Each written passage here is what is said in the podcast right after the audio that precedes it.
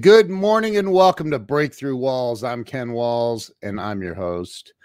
And today, man, y'all need to share this out right now. This dude that's coming on has an unbelievable story. It's going to blow you away. I have Mr. Bright Side himself, Bobby Jones, on the show. Make sure you share this out and stay with us. This is going to blow your mind.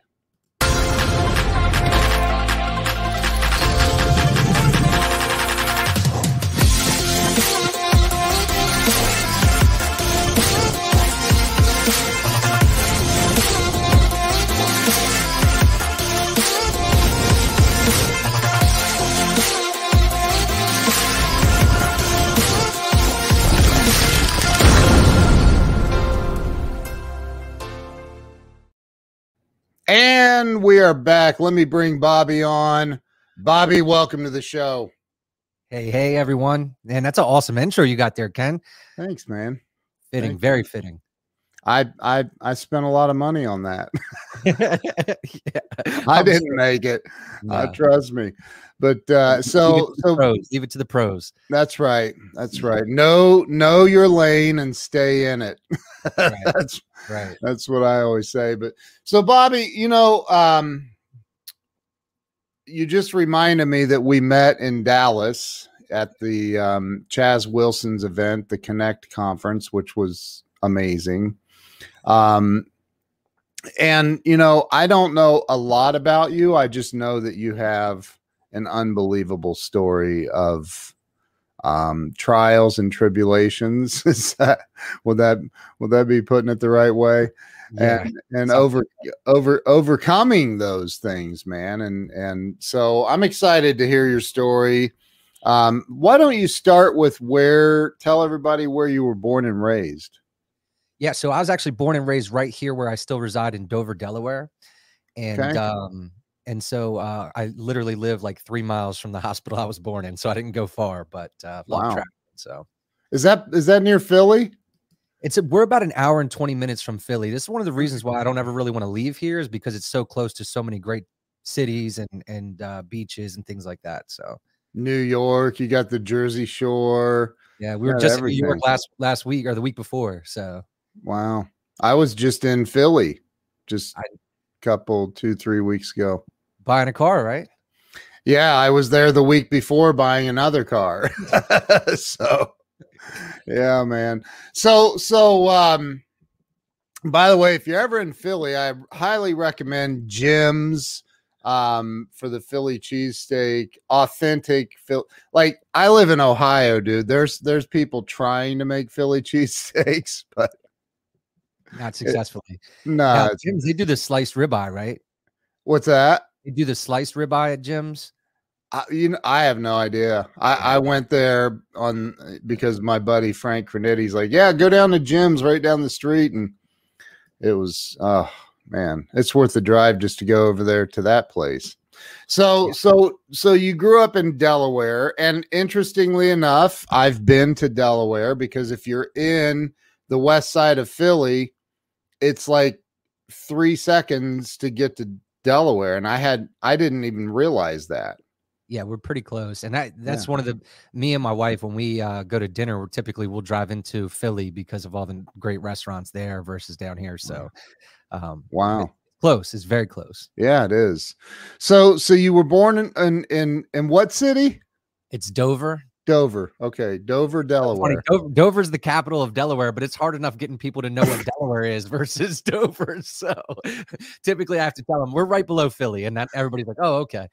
My daughter, my my oldest daughter, lives in Delaware, Ohio, Ah, okay, yeah.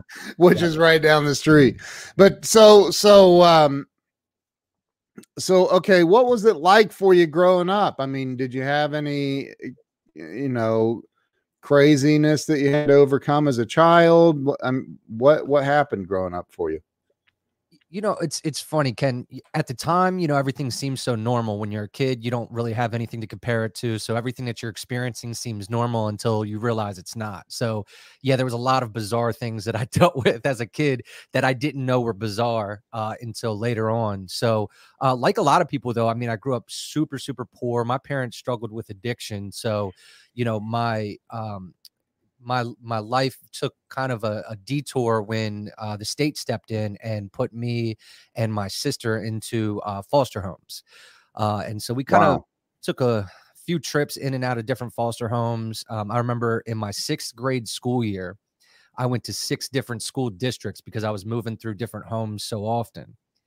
And so, um, so and, but at the time, like obviously now I look back and I'm like, wow, that's so crazy. But you just you don't have anything to compare it to at the time, and so it did seem, you know, a lot of my childhood seemed normal. Obviously, foster care felt weird because we were in and out of strangers' homes and things like that. But um, but yeah, it was um, it was not typical to most. Um, but I also don't regret any of it. It really made me uh, a better person today. I can help, um, you know, mentor and consult with kids that are coming out of the foster care system. So I'm very grateful for what I experienced, at least in that in that area of my life. Did did they keep you and your sister together? Uh, they uh, again, I'll give them credit. They tried to for as long as they could, um, but we did end up in separate homes and spent most of the time separated. And I had an, an older brother too that actually ended up with my grandparents. So, um, so we were all separated um, for for a good portion of that foster care stint. Wow, wow. So you you um that that that would be tough man being i mean i'm assuming you you you knew your sister pretty well i mean and then you're getting separated that had to be tough. Yeah me and my sister are irish twins we're 10 months apart so wow. yeah so mom went in for a six week checkup and found out she was pregnant with my sister after having me so um wow but um but yeah we were we were very close obviously you know almost the same age actually we were the same age for two months out of the year and um wow. so you know it was uh it was it was hard um but again it's like we were conditioned to roll with the punches throughout our childhood. So it was just one of those things. It was like, okay, this is one more thing to to just handle and deal with. And again, you know, it's easy to look back on my childhood, and a lot of people sympathize, but I definitely am not looking for sympathy. I'm very grateful for what I experienced there. Um, yeah, I have regrets in my life, but it's not it's not in that. So wow. So so you. I mean, did you stay in the foster system your entire childhood? What happened? No, so we like I said, we were in and out um, all the way up until that period of time I just described, which was the longest uh, stay in foster care. And then when I'll tell you, Ken, we don't really have a good explanation for why we went home when we did because conditions weren't any better. Um, when we went home, me and my sister both, uh, we went home to a, a, single wide trailer that had no electricity. Neither one of my parents had um, a job, a driver's license, or a car and it was we had a le- we had an extension cord ran from our neighbor's house over to our house to run our refrigerator and our television. So what? I uh, yeah, I, I I tell you, and I've got a lot of friends in the um in the family uh, services um industry and career field now, and so we talk about this often. But uh, you know, that was something that we've always asked questions about as to why we went home at that time. Like nothing really had seemed to improve. And so, um, right about at that same time, Ken, and again, please feel free to stop me at any point, but right about at that same time, my mom had started, um, she had discovered that she had cancer at the same time. So she was already battling addictions and she had um, gotten cancer and they had prescribed my mom uh, 160 milligram oxycontin to deal with the pain left from the surgeries that removed her cancer and so wow. this my mom into a slumbering, you know, just absolutely, um, you know, uh, just you know she was sleeping most of the time like just would take this medicine and turn into a, a, zombie almost and and go to sleep and it it was um really unfortunate because at that same time I'm I'm getting into my teenage years my 13 I think I was about 13 at this time and nobody was watching me. And so I just like my dad was, you know, in and out of different jobs and things like that. He would work for you know different um, careers or, or jobs, and then um, you know i would while he's at work just be running the streets so i would just i'd skip school i'd you know go hang out with all the wrong people and so i got Wow. arrested first time for the first time at 13 years old and then um, and then I'd get arrested again at 14. And when I got arrested at 14, it was um, a little bit more serious. So they actually put I was actually away for almost two years on that that arrest. Um, so I didn't come home until I was uh, almost 16 years old. So,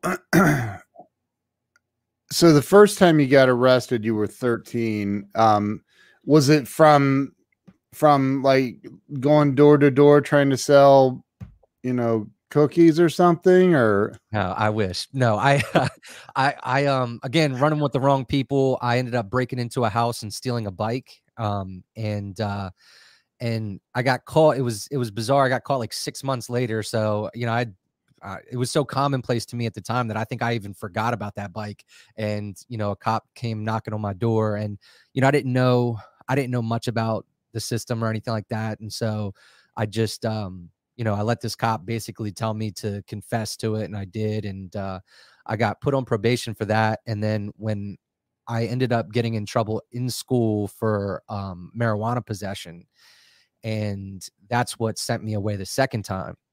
And wow, that that was actually I actually ended up supposed to only do like a 60 day program and in Philly and I ended up um, getting into a fight two weeks into a 60 day program and they violated my sentence sent me back before the judge and my judge sent me to another program so the arrest could have been in and out and yet I turned it into a two almost a two year sentence by being a knucklehead um, 60 days is not doesn't really qualify as in and out.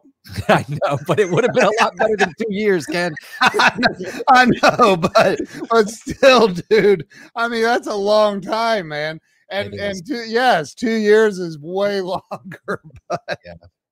wow, man, that's crazy. So, um, it was all marijuana, and then you got into a fight. And, And it- you said in a program, was that like a halfway house kind of thing, or Well, so everything juvenile has to be a program, uh, at least in Delaware. So if you if you get sentenced to something in Delaware as a juvenile, your time that you actually sit waiting to get to the program doesn't count at all. Um, so I had to wait. I think I waited for 90 days to get to the 60 day program anyway. um, waited where? At in a in a detention center here.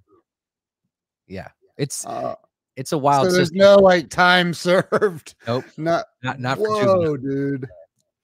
Yeah. So, um, but you know, it was a blessing in disguise, honestly. And I know everybody says that, but what happened during that two year period, Ken, um, everybody that I was hanging around with, uh, very close, like my best friends, my family, like everybody around me, either, you know, went deeper into addiction or created addictions that they didn't have while I was home. Mm. And so I truly believe had I been home during that time, I would have created and developed an addiction as well. And I and I truly think back on that time as a moment that just kind of saved my life. And and somebody, you know, somebody somewhere, I believe that something was steering the ship and you know made sure I wasn't home for that addiction process.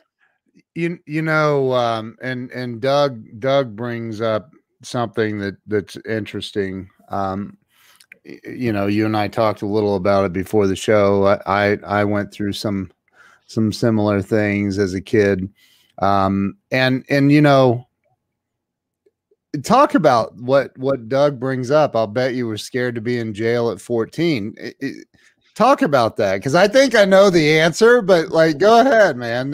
Say say uh tell everybody how what that's like at 14 yeah it, it's it's really scary of course because you've heard all these stories and and you know every which rightfully so i mean make jail sound horrible because we shouldn't be looking forward to it at all that's for sure yeah. um, but it wasn't it wasn't what you know had been explained to me. My my dad used to joke and tell me that i'd only have one piece of stale bread per day and quite the opposite was true especially in juvenile facilities. I actually felt like i ate better in juvenile facilities than i did at home um, but uh, so so that was it was scary going in um, and then of course you are exposed to you know violence that they try to supervise and make sure doesn't happen but you know it's there and it's waiting for you. And so uh the the real fear and i, I know i'm kind of jumping ahead here but honestly it's a lot to cover if you want the story. So yeah when I, when I turned 18 um, i turned 18 in march and had to turn myself in for an, a, a, prison sentence in adult prison uh, in April. So I was like a fresh 18 uh, later on in life. And uh, my first cellmate was a two time convicted murderer, had um, two uh, double life sentences. Uh, so and he was like this guy that was like six foot two. I mean, just huge guy that you know could have squashed me if he wanted to. And so, you know, as a fresh 18 going into that situation, um, we have a classification process in our prisons here. So you go through a lot of the prisons before you get to the place you're actually supposed to be in. And so I was in maximum security with a guy who had two consecutive life sentences and for so, murder. For murder, yeah. And so, so that uh, was uh, terrifying. Hold, hold, hold on. I think we're we just accelerated into the twilight zone, man. Yeah. So let's go back to 14. You spent two years in in a juvenile. Was it like a juvenile detention center? Yeah, so and, and, and just so everybody knows, that's they still have steel doors and and all. Oh, yeah, it's level five, so it's it's maximum yeah. security in both situations. Yeah. Um. So uh, my juvenile facility, it was a combination of a few different um, stays. So again, the detention center, uh, which is kind of like the pretrial holding facility, as you get determined where you're going to go, and the judge sentences you. Yeah. So I spent probably out of the two years, I probably spent about ten months in that facility. Um uh, went to the program, came back to that facility, and then ended up in a program they call Ferris, which is a um, six month long program if you're good. And as we've, you know, you all can probably assume I wasn't good. So uh, I ended up in that facility for, I think, 10 months. Um, wow. So, yeah. So then at, so you, you were 16, you got out, right? At 16? Yes, sir. Yes, sir. And then, um, you joined the Boy Scouts and cleaned up your act. No, I, oh. I should have. So, um, it, it, was actually funny. I came, I came home, um, and I actually went back to the same home we talked about before. Uh, and you know, conditions really hadn't gotten much better. Although I will say that my mom and my dad separated, and we ended up going to um, another town near here called Bridgeville and um, that's actually when I met my wife. And I want to give her big time shout outs and credit here. Heather, I don't know if she's watching, but I, I'll tell you guys, man, this girl has been with me since this moment that I'm explaining to you guys now and wow. is still rocking with me today. And so I'm very grateful for her. So, um, but she met a guy who she thought was, you know, uh, a, a decent looking guy who looked like he had a couple of coins in his pocket. And uh, she would later find out that at the time that I met her, I had moved in with my dad in a camper uh, living behind my uncle's house. So I was living in a camper when I met my wife. And um, and so uh we she she stuck it out with me. Unfortunately though i hadn't figured uh my direction out yet. And so i was still a knucklehead. I was still getting into trouble. Um and i and this up, is what age? What age did y'all meet 16 i met her 16. oh okay okay yep. and wow. um and so uh, we we ended up um I, I ended up getting back into trouble i was back in dover which is north of where i was staying and uh, I ended up um, getting into a situation with uh, some of my family members where someone that we interacted with uh, owed us money. Um, we went to take the money from that person, and we got caught, and they arrested us for robbery. And wow. so I had turned 17, like right before this happened. And they, because of my previous criminal history, charged me as an adult. Um, wow. So this is the case that I would eventually go to adult prison for that I explained to you guys. So, um, so was it ro- just robbery or armed robbery or was, it was there any? It was robbery first, um, and then I pled to robbery second uh, with an assault charge with it. Wow. Um, yeah, and so that was I I was convicted at 17, but charged as an adult, so that went on my adult record. Wow. And um, you know, Ken, I don't know how much detail you want to go into all this because, uh, and I'm I'm very happy to do so, but but there's a lot to discuss. I mean, I would come home after that time, um, get arrested for selling cocaine. Um, wow, go, dude. Go back to jail. Um, come home, get arrested for a burglary.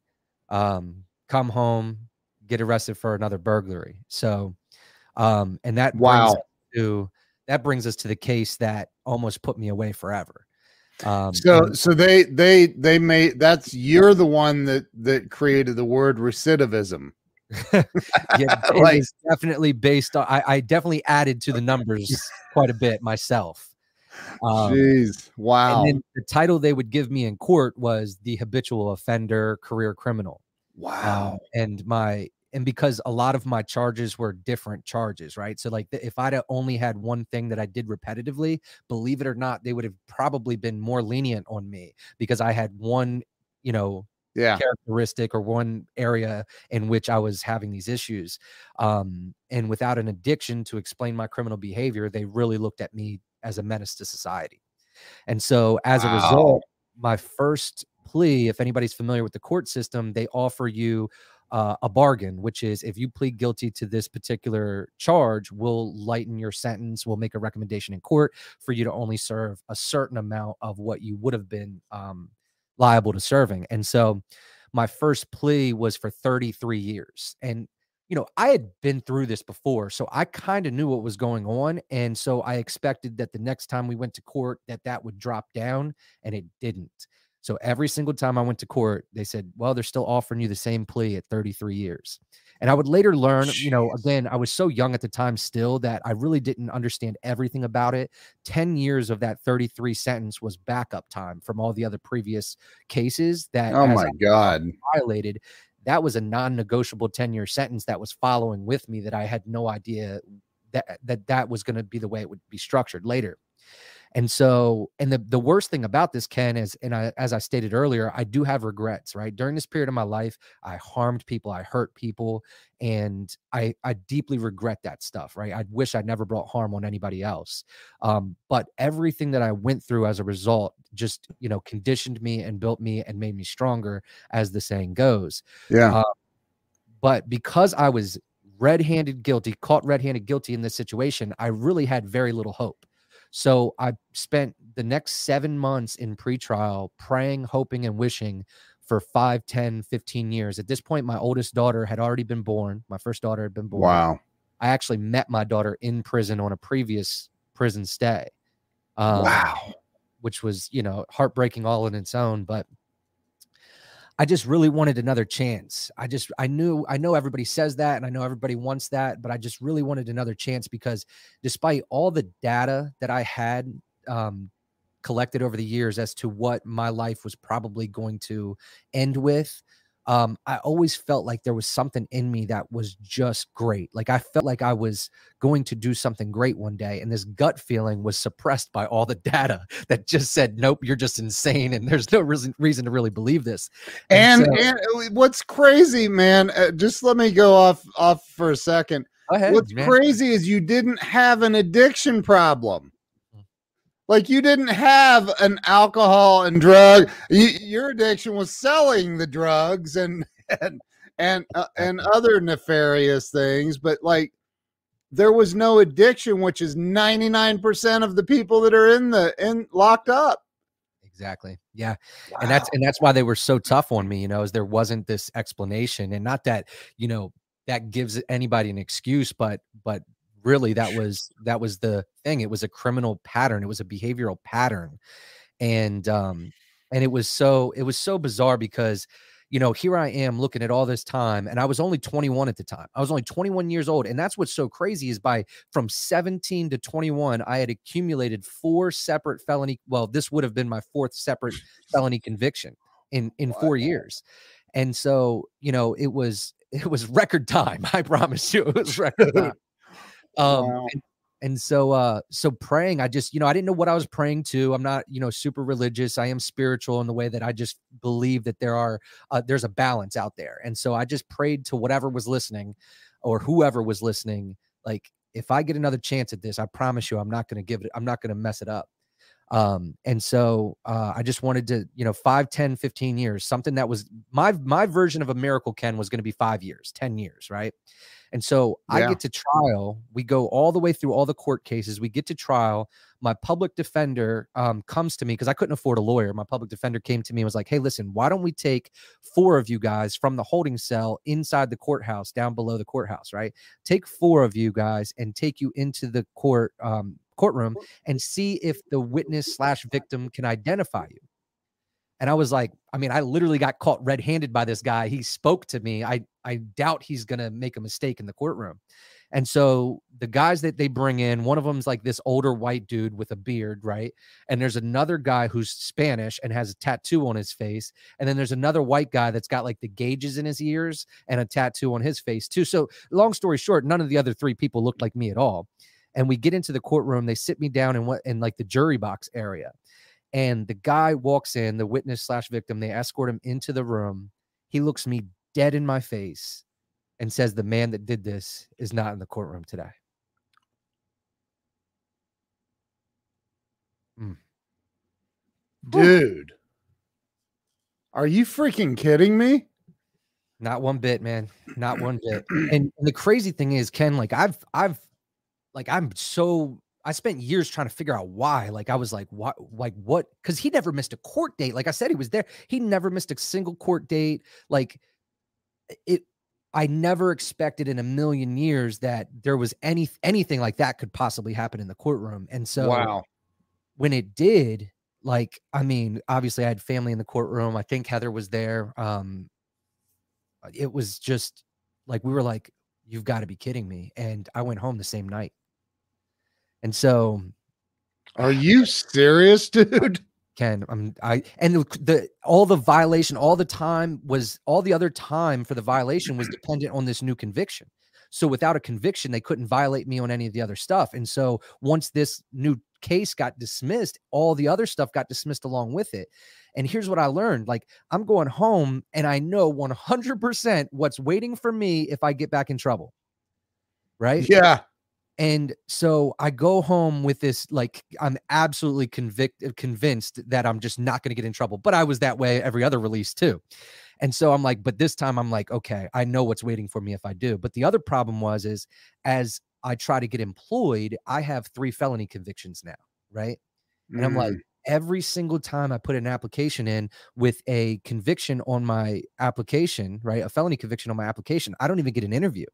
Right. Right. So I was like, look, I'm going to stop making excuses, right? This is what this is really where my victim mentality. I'm telling you, when I got released suddenly from prison, I didn't just get released suddenly from prison. I got released from a lifetime of victim mentality. I got released from all the scars of my childhood, all the trauma, everything. In that moment, it all went away. Just and boom. I can, and I just embraced the idea that if it's to be, it's up to me. It ain't nobody else going to do it for me. I've got to do this. So I went home convinced and just convicted to get a job. And so I borrowed a suit off of my cousin. My cousin is six foot two. I am five nine. it was a big suit. oh my god!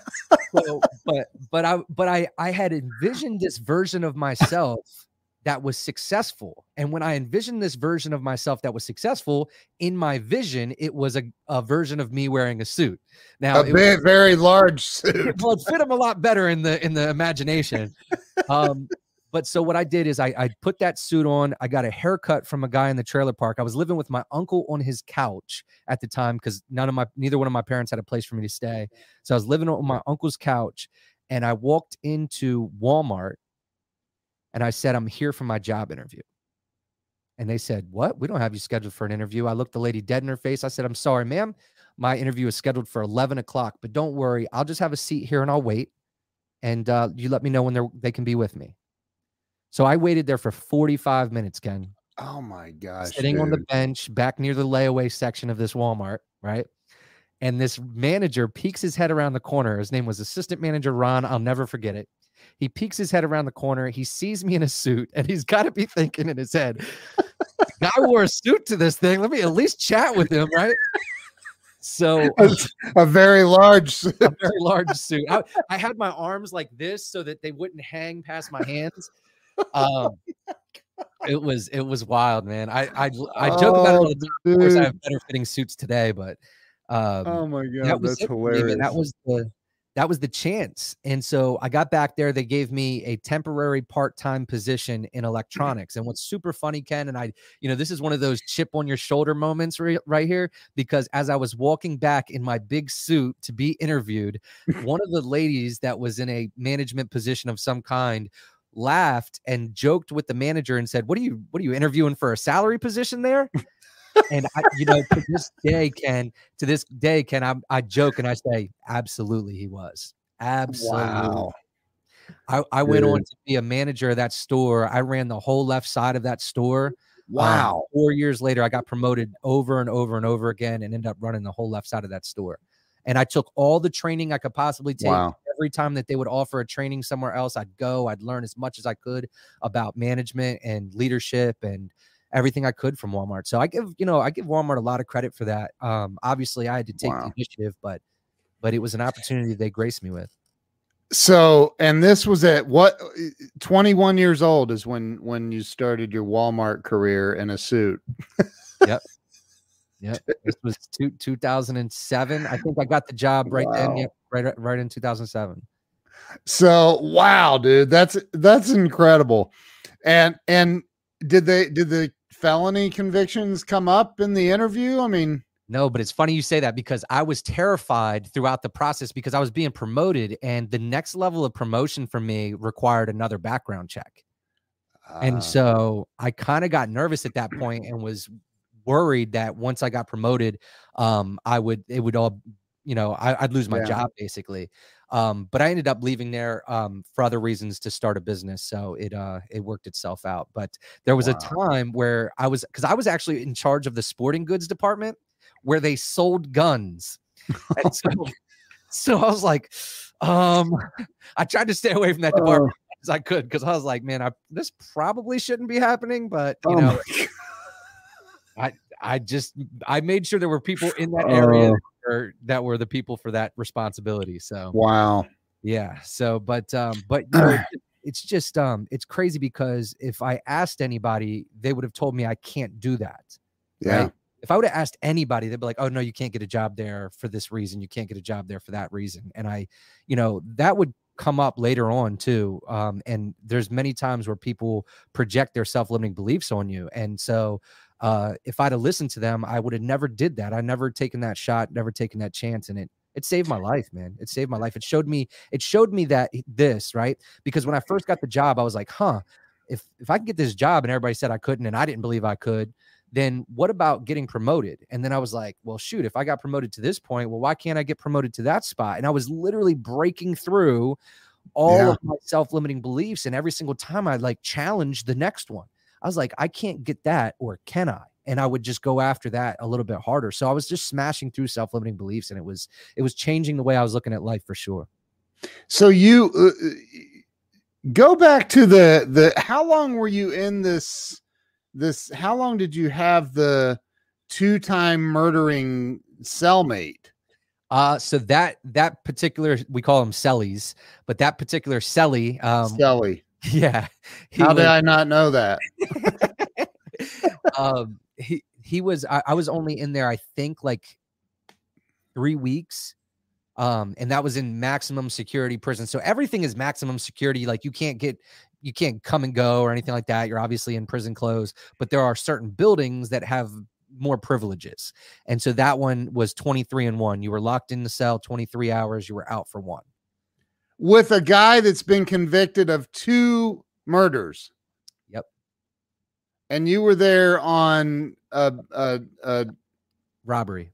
robbery charge. That seems like a good match.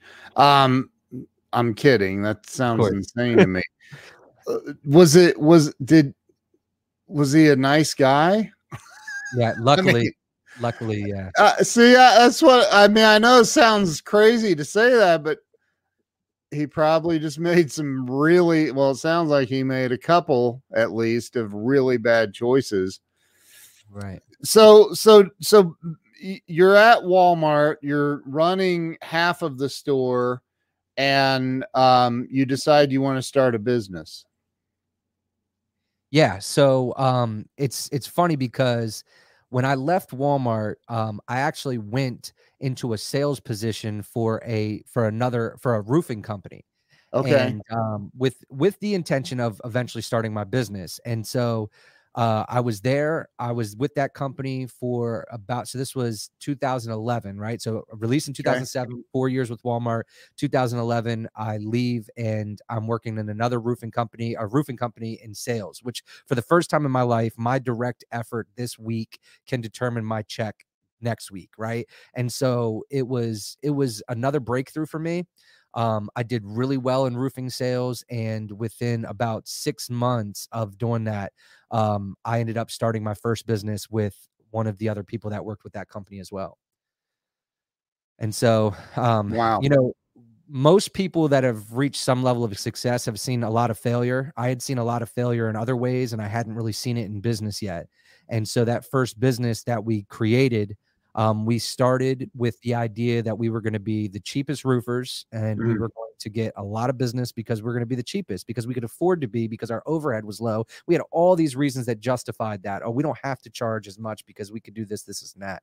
And as a result, we had cheap work, we had cheap laborers, we had cheap products, and of course, our um, performance of our projects didn't um, satisfy our customers the way that they they should have and the way that we really could have. And so I yeah. ended up selling my share of that business um, in 2013 and starting Brightside, which most people know is my main my main company now. Brightside is roofing. Yes. Yeah. Okay. Bright, Brightside Exteriors is a roofing company here in Dover, Delaware.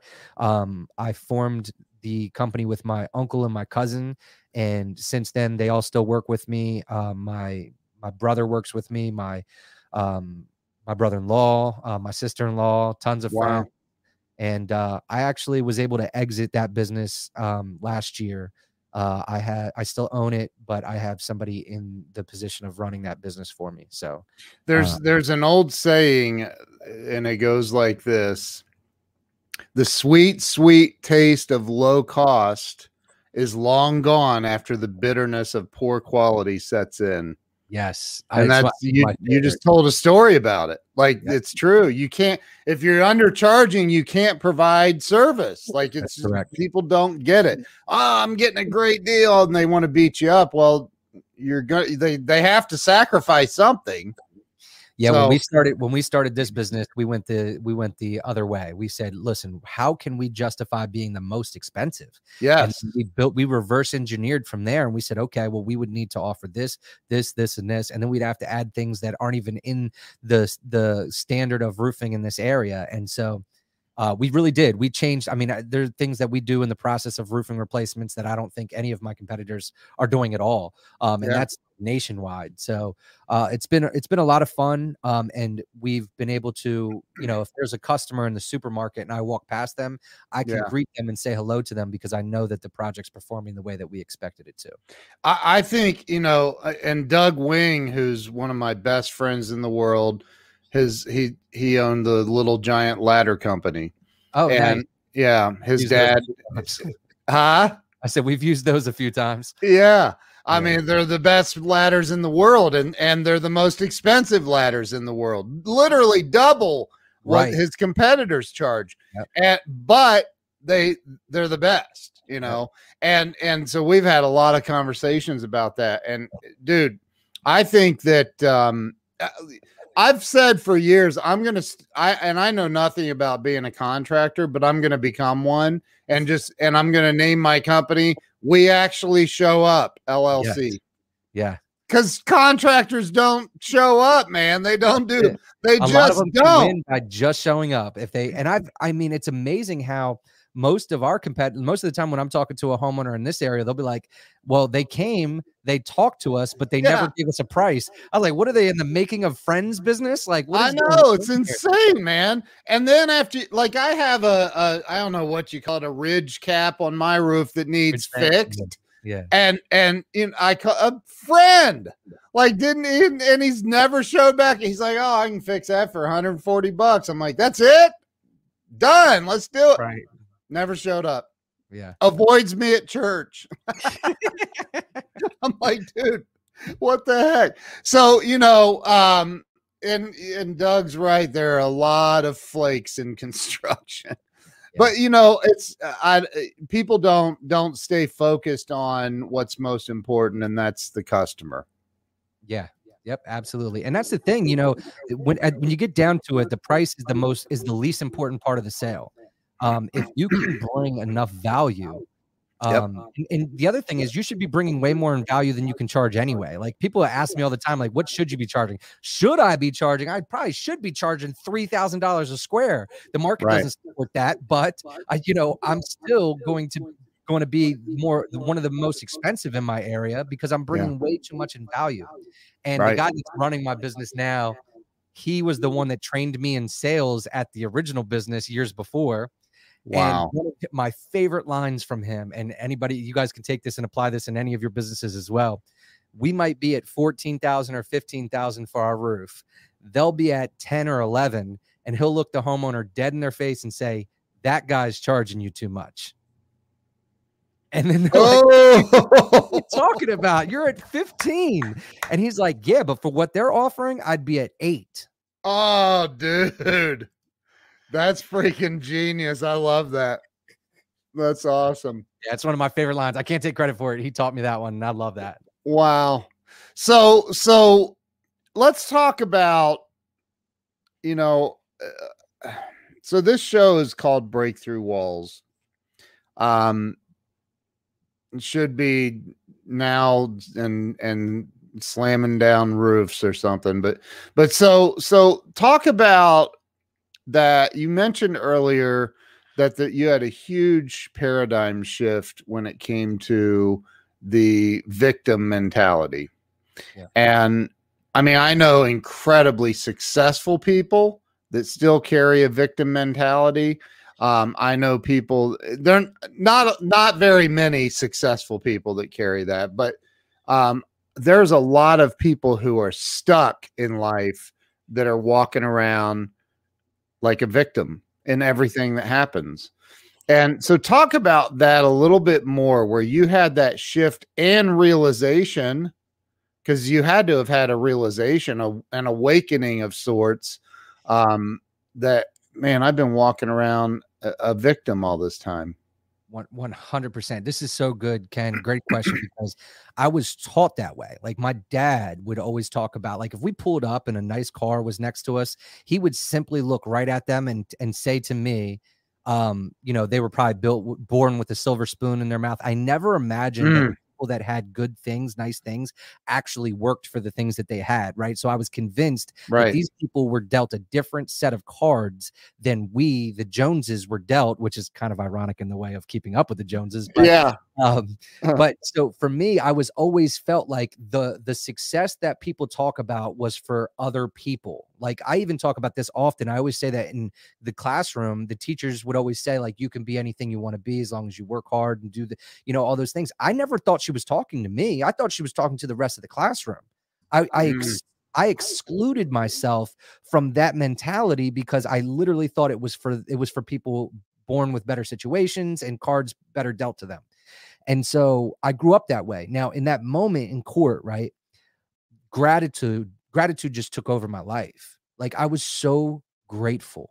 I was grateful for nothing and I was grateful for everything, right? Like I went home with like no clothes, no money. Wow. I graciously my my uncle let me sleep on his couch, but you couldn't tell me anything. I was so happy. I was so full of gratitude. There was I was I couldn't complain. I wouldn't complain about anything. And that's really where the name comes in. I know the name of the company is Brightside, but for me, from that moment on, I always looked at life how as in a way that it could be so much worse.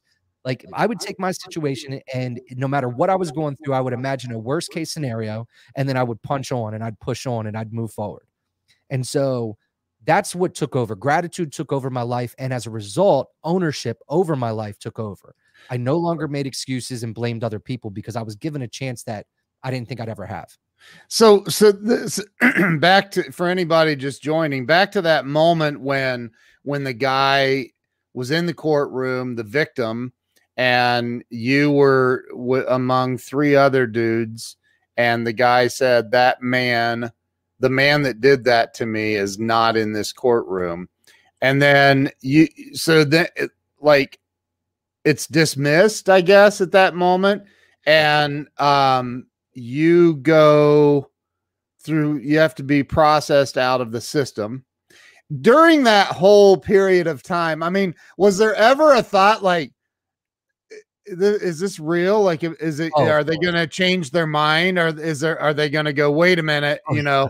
I'm sure there was like, like yeah, I was like, had to. They, yeah, they figure out what they did here. They made a mistake, and you know, part of me, part of me feels guilty because again, I was right. I was guilty for this, um, and that's why like when I, the way I move today is like with this idea of giving back so much, especially in the same area where I did most of the dirt that I had done.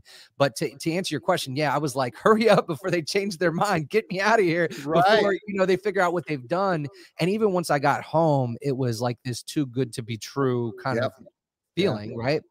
And so um but but it does it does click in and you do like i always joke that you know and i'm not an entertainer by way of like musician but my brother was and so they have a saying in in entertainment industry like the show must go on yeah right yeah. and so for me like that's really what kicked in is like okay all right now this is you know this and I actually thought about this back then. I was like, this could make for a really cool story one day, but it ain't going to matter if I don't do something with it. You know? And so, like, I was like, so the show must go on. I still, now that I'm out here, I have to feed myself. I have to, you know, and I have, I, at the time, my daughter and my wife were living in Seaford. I, I couldn't go there because of all the bridges I burnt through all the knuckleheaded stuff I had done. So I had to hustle and grind to get us into a home. And I remember Ken, the I joke about this, and hopefully Heather's watching. If she is, I'll give her her credit again here because when we got our first home, it was in the same trailer park, by the way, that my uncle lived in. I got a two bedroom trailer and you couldn't tell me anything. I thought I was in a mansion. I was like, I was so happy. Like I said, gratitude just took over my life. I was moving us into this two bedroom trailer that had no yard. But to me, it was, I mean, I met my wife living in a camper. I've been living on my uncle's couch. I've been living in a prison cell for a long time myself. Wow. And so for me, like this two bedroom trailer. I told my wife, I remember this like as yesterday. I told my wife we were sitting on the front stoop and I said to her, you know, honestly, I know this isn't much, but I could live here the rest of my life and I'd be happy. And she looked wow. me dead in my face, Ken, and she said, This will do for now. And so a lot Go of people, Heather. A lot of people might look at that and say, Wow, she's kind of ungrateful in that moment. But no, what she told me in that moment, Ken, was that she believed in me. She believed that I could do more than that. And yeah. I was like, wait, I can do more. You think I could do more than this? And then I started to think that maybe I could do more than this. Wow. Yeah, I'm telling man, it's it's so wild. And and now like you Bobby, know, I, Bobby, tell tell me you don't live in a trailer park now. I don't live in a trailer park now. I actually, I actually about a month or so ago almost bought one. So what a trailer park? Yeah, I'll keep you posted on that if it ever happens. I love it, dude. So, that's freaking awesome, man. So uh, I think that that um man, you are the you are literally the epitome of what this show is about. You you really are. And and you know, I wish this story could be piped throughout the prisons across America, quite frankly. It actually is. Um, and I don't want to put a plug on your show, but um, I have a good friend that just created a system um, the the prisons are now allowing inmates to carry a tablet uh, during specific wow. times of the day. That's so they awesome. actually have access to a podcast that was put out specifically for inmates to hear these stories. And so I was interviewed on that podcast uh, last year, or no, excuse me, last two months ago and it's now it's now being piped into so there is something in the process and i hope that it grows i hope that your show can you know people just like you spreading the word that you're spreading gets they get access to these messages because it is there's plenty of stories like this um yeah. that that can show people that currently believe the same thing that I believed, right? That all the hoorah stuff of you could be anything you want to be, you know, yep. Applies to other people. It doesn't apply to people that were dealt these cards. No, it does, man. I'm here to tell you it does. It yep. does for every single one of us who's willing to take ownership of our life, get out of a victim mentality, and work for what we deserve. I, I think you know that's a perfect segue into my my last couple of questions. Um, the the first one I ask everyone, and and that is, um, and the number one answer to this question is fear. So I I, I expect you to do better than right. that. Thank you for telling um, me up front. Uh, yeah. So so, in your opinion, what holds people back from two different things? Number one, real financial success in life, and number two, happiness, being free man it's funny because those two things you know really i would i would recommend and suggest that you find out what makes you happy first right um yep. this is a this is a journey that is not easy to take but i really recommend that when people discuss happiness that they really go to a place where if everything that you think matters to you today was gone could you find a way to be grateful and happy alone and by yourself? Um and that's a tough question to ask because it it, it puts you in this place of no, now you're not dependent on anything else making you happy right? We hear these stories of people who go through divorce or you know have a loss and of course there's time to grieve and time to mourn people but at the end of the day if your happiness is in the control of anything else then you can set yourself up for failure by allowing your happiness to be determined by somebody else. So I always say that try to imagine yourself in a position where it's just you. Could you find happiness? And if you could identify that, how, where, what, what's making you happy in that moment and then try to bring that to a reality now.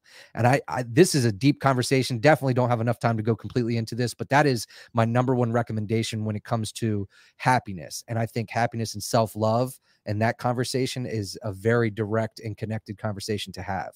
Um, and then when it comes to success by way of money man it's it's interesting because I, I feel like people don't think they deserve it and i think it, when you when you have that conversation about self-love you you then get to this point where you do feel a lot more self-worth. You feel a lot more self-value. And you can uh, embrace the idea that you are worth it. And not just that you're worth it because that then evolves to i deserve this right? Once you get past the idea of you're worth it you're worth having a successful business you're worth the promotion then you get to this point where not only are you worth it but you deserve it and if you deserve it, then you owe it to yourself and it becomes your responsibility to go after. Um, I, I know, I know that's a lot to, to go into. No, dude, you're, I agree with you. Uh, uh, you know, and, and there's, this is related a little bit, but, um, you know, during, especially in the last year and a half, uh, you know, suicide rates just skyrocketed. And, and, and I can remember, man, and I'm sure you have moments too, but, my wife and I opened up our first office. I don't know, back in 2009 or 10, something like that, and and and I had a handful of employees. And this one day, this big dude that worked for me comes walking in my office. He's like, "Hey, boss, um, there's some dude out in the parking lot looking in the windows of your SUV," and I'm like. Why are you telling me? Go tell him to get the hell out of here. What you're bigger than I am. And he's like, I would, but he has it blocked with a tow truck. And I was like, ah, oh, no. yeah, that was you probably should have led with that. Yeah, right. I think he's getting ready to repo your car. And and so I go out there, and I don't know if you've ever tried to talk the repo man out of out of taking your car. It doesn't work. And I was humiliated in front of my employees. And I remember thinking, this is it, man. This is the end of my life. There, it does not ever get any worse than this because I was so humiliated. And and you know, unfortunately, a lot of people, a lot of people ended their life in the last year and a half. Yeah. Uh, I mean, obviously, it's gone on since the beginning of time. But what do you say to somebody that's that's that feels like, man, I've tried everything, I've done everything, I am there's no point to my life. Like, what do you say to them to help them get over that, get to the next moment? Yeah, you know, it's it's funny. I, I experienced something similar. I remember driving around in a Daewoo that was leaking antifreeze in the middle of winter, and I would I had it calculated, Ken, to the point where I knew how much water to put into it, so that I could get from where I am to where I'm going, and it would drain the water out and wouldn't freeze and crack the block. Wow. Well, one day at about 11 p.m., as I was getting diapers for my youngest daughter, um, I came out of the the pharmacy to a pile, a puddle of oil pouring out from the bottom of my car. Uh, ah. cell phone, and I was about a couple of miles, probably about two miles from home. And so I had to walk home in the freezing cold with the diapers. And I was like at that position. But it's it's interesting because you know, I try not to I, I try not to to talk about things that I can't really truly relate to because even in that moment where it was the deepest, darkest, like just, you know, this sucks, it was still on the upside of the uh, miracle that had happened for me, right? So I still felt so much gratitude for life. And that conversation for me in that moment was a lot different because I was fired up. I said, I've got to do something about the quality of my life. I cannot keep putting my family and living the way that we're living right now. So, like, I was fired up by it. And so I got to tell you, depression and being depressed are two things that um despite everything that I went through in the prison system and the childhood I'm just unfamiliar with and so it's hard for me to relate to the question of somebody being to the point where nothing matters at this point because there usually is something uh, yeah. Uh, or else you would have already done this, right? At this point, you've got something that's motivating you. D- dig deep, find out what that why is, the why conversation, which you know, Ken, is super tough. I feel like a lot of people use their kids as a why. And I challenge that because when they're adults and living their own life, what's going to motivate you to get up and get going then? Yep. Um, so I would just challenge that person to find their why, dig deep and find what's what's keeping them fired up and going now. So you know, you know this this Brad Schroeder guy, don't you? I do, yeah. What what it, uh, he he says that's a great question. How do you control your th- thoughts and ref, refrain from getting lost in the mental the mental BS? I, I, how do you control your thoughts? So, I mean, again, it's just gratitude, right? Gratitude yeah. is taken over for me. And so, like, even like when I talk about my story, right? I, I talk about the idea that, like, okay, I went to foster care, my parents were addicts, and I went to prison. But guess what? I didn't go to prison in Brazil. I didn't go to foster care in a third world country. I didn't experience so everything that I went through could have been so much worse. And so for me, I'm still so grateful. And yeah. for me, gratitude just powers me through. Like everything that I have today, and obviously knock on wood, like everything I have today could be taken from me because right now my happiness is not dependent on any of it. So how then can I let the stress of a situation really impact my happiness? How can I let the stress of a situation really tear me down when I know that I've just got something so much greater to live for? Yeah. Um, and, and that's to me that's that's what powers through i mean honestly i know you know everybody's got life and everybody's got stresses that come along with life and family and business and things like that but at the end of the day if you understand that it could be so much worse then what are we really complaining about amen dude Amen. And and I think you just answered Brian Schneider's question. What's your why?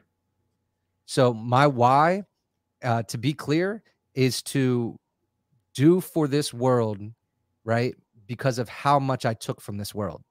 And so I feel like I owe it to the kids in the classroom who think the teacher isn't talking to them when they say that they they can be anything they want to be. I owe it to that kid to get my message out as far and as wide as I can so that they understand it's for them too. Wow. Wow. Dude, you're a freaking rock star, man. I, I'm I'm so I I saw I saw a post of yours and I'm like, why haven't I asked Bobby to be on the show? And I reached out and said, dude, you need to be on my show. And and and I'm I'm I'm glad that that that I I I did. I'm really, really grateful you you accepted. So thank you for being here. Thank you for sharing your unbelievable wisdom. You know, there's there's a, a, one of my favorite quotes is pain is the predecessor of all wisdom. And and too many people go through a lot of BS and pain and then they use it as a as to stay in victim mode right? And and dude, man, gonna choke me up. But that moment in court when you were given a second chance, you were given your the opportunity to to change your life and change the world. And dude, you've taken it and you're continuing to take it. And I'd like you to come over and fix my roof. So so one last funny statement for everybody. I've never done a I've never replaced a roof in my life, not even one single shingle. Um, but uh oh my lord. That's and awesome. one last thing. I just happen to have this here because I I was going through pictures. This is this is me in prison the oh day that I met, God. I met my daughter here in this picture. This is the first time I met my daughter was right there. I was 18. Oh my God, dude. Wow. It's crazy, man. I like, not not even the same guy. Nope, not the not same guy. Oh man, that's why people are like, if you could go back and tell tell him something. I was like, I'm not even familiar with that guy anymore. I don't know what I'd say to him. He wouldn't listen to me. I don't think. So, would you smack the shit out of it? I would definitely do that. Definitely do that. I know, man. It's crazy.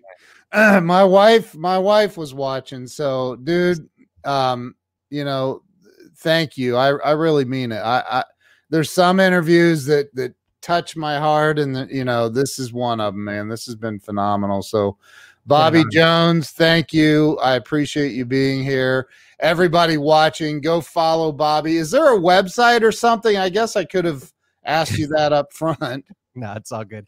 Um, so most of the time I send people to my Instagram. That's probably where I would update things the most. So that's um, it's Mr. Brightside. It's underscore though. So underscore Mr. underscore bright underscore side underscore. Yeah, sorry about that. Dude, what? Underscore Mr. MR. Yes. Underscore right. Right. Underscore side. Uh-huh. Underscore. Yeah okay. it looked it looked good. It just doesn't translate that well when i'm saying it in audio especially. uh, so i used to have um ceo underscore csi yeah. Oh nice. Grant grant cardone yeah. called me out on a live stream and said get rid of that underscore crap. Yeah well so i'm I trying i actually I, I actually have a an option on a couple of different platforms to get the actual Mr. Brightside line um, or, or handle. Um, yeah. So I'm trying to collectively get them all, but it'll take some time, I'm sure. You, you got this, man. Dude, you rock. Thank you so much. I appreciate you coming on and sharing. You're amazing, dude. You're amazing. So, everybody go follow Bobby over at that on Instagram. underscore Mr. Brightside. I still come up though. So. There you go. Yeah, you'll yeah. find him. So, Bobby, thank you, man. I appreciate you, you being friend. here. It's been an honor. It really has. Thank you. You rock, brother. Thank you. We'll, we'll see you guys later. Have an awesome day. Thank you, Bobby.